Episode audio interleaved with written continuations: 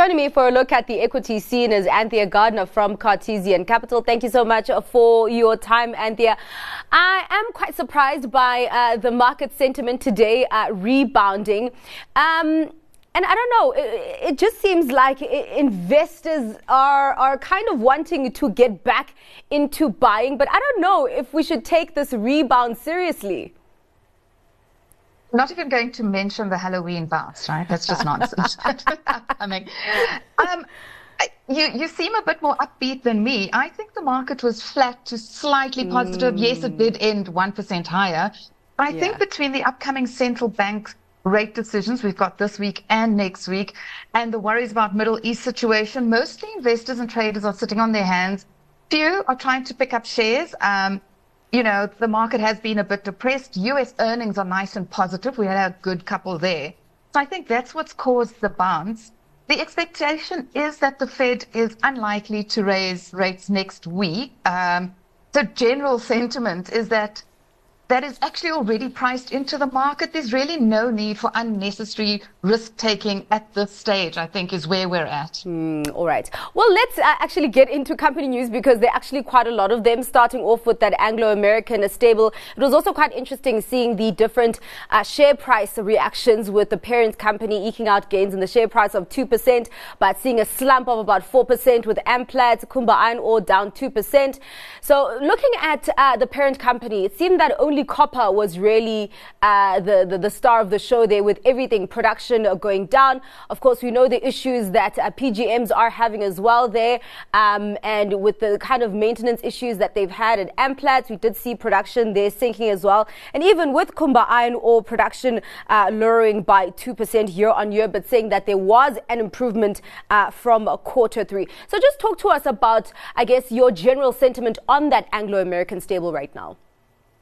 Ordinarily, the mining production updates are short and sweet, but this yeah. one was complicated, not complicated so much in that there were so many different moving parts. Mm. And yes, as you mentioned, copper, the standout one, we saw an increase of 42% in the third quarter.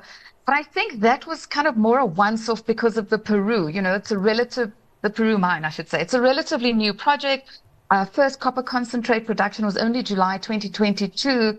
And so this is a once off event problem now is that going forward, the company companies have said that it's not looking that great, and so it's all going to level out. So, on top of maybe the lack of economic global economic growth, um, and therefore a lack of demand, locally we're also seeing issues with Kumba, who reported a 2% drop in production, but a 12% drop in sales, and they're blaming Transnet for it. Yeah. Um, you know, it, it's they can produce all they want, but if they can't get it out to the buyers, then it's no good to anybody.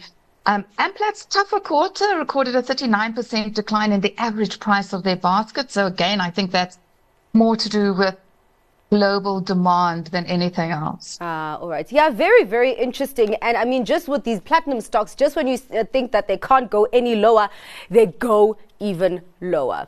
Uh, let's get into food. Um, and Famous Brands are coming out with its interim results today. Company posting a 10% growth in revenue, but that growth not filtering through to the bottom line. We did have a headline earnings per share declining by 7%.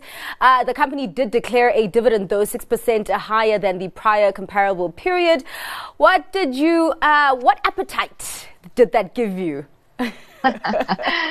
uh, so yes, revenue up 10%. I was informed, by the way, by one of my analysts that uh. famous brand takeout locations called Destiny's Child stores because you can go to one location and find a couple of brands to choose from, right? You're so right. I suppose you can you can also add to that moniker by showing that the consumer is under pressure and the CEO went to some interesting lengths to try and tell us that even though load shedding is bad and the consumer is under pressure, it's not so terrible.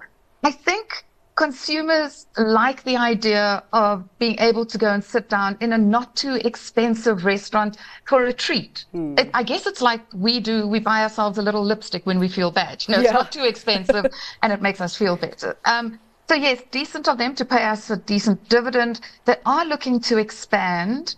Um, and, and I feel like they're almost coming out of this load shedding issue, if you like, because many of the companies have installed solar at a lot of their stores.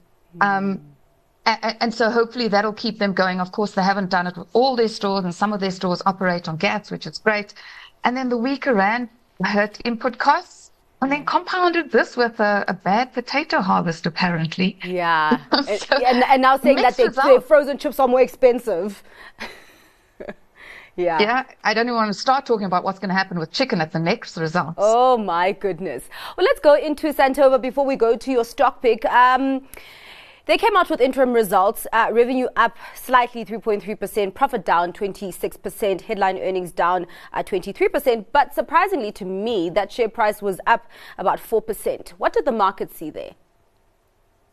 Um, I think the market's saying it's okay. It's not a a very liquid share. It's not very well covered in the mm. analyst um, arena either. Headlines per share down 22.9%. And I think the problem here again is consumer demand. You know, this has put pressure on volumes. And then there's another thing where freight rates have fallen dramatically in the last six months. I mean, for example, the, the container, the World Container Index, um, which is kind of your shipping rates index, if you like, dropped from a high of $9,700 in January last year to a low of 1,400 just last month. And, and all of that is putting pressure on this share um, because those are kind of, you, you, know, who they deliver to. They're, they're the end ah. solution. Ah, all right. Well, uh, let's get to your stock pick for today, Anthea. What are you hanging your hat on? Yeah, I, I realize that stocks, uh, or I should say the stock, yeah. along with the other six magnificent seven stocks have had an incredible rally this year. I'm choosing Alphabet despite all of that. It's up 53% year to date. Uh, nothing to sniff about, I would say, but mm. it's still 20% off its all time high. It will be reporting later today. Um, and so I'm really looking to see for some strong strength in their cloud division uh, which has been an incredible contributor to their revenue growth. Um, they really have been uh, improving, or I should say, expanding their data center footprint. Um, and then there's also the excite- other exciting businesses which seem to be doing really well. I'm looking forward to hearing how they're going on. And this is the AI and the focus on home automation. Um, so we'll wait and see. I'll, you'll know in a few minutes whether yeah. I'm right or wrong. I was also going to say, very brave of you to choose that stock before the results come out after the bell today. But thank you very much. We'll be keeping a close eye on those numbers. Thank you so much for your time, Anthea. That was Anthea Gardner from Cartesian Capital.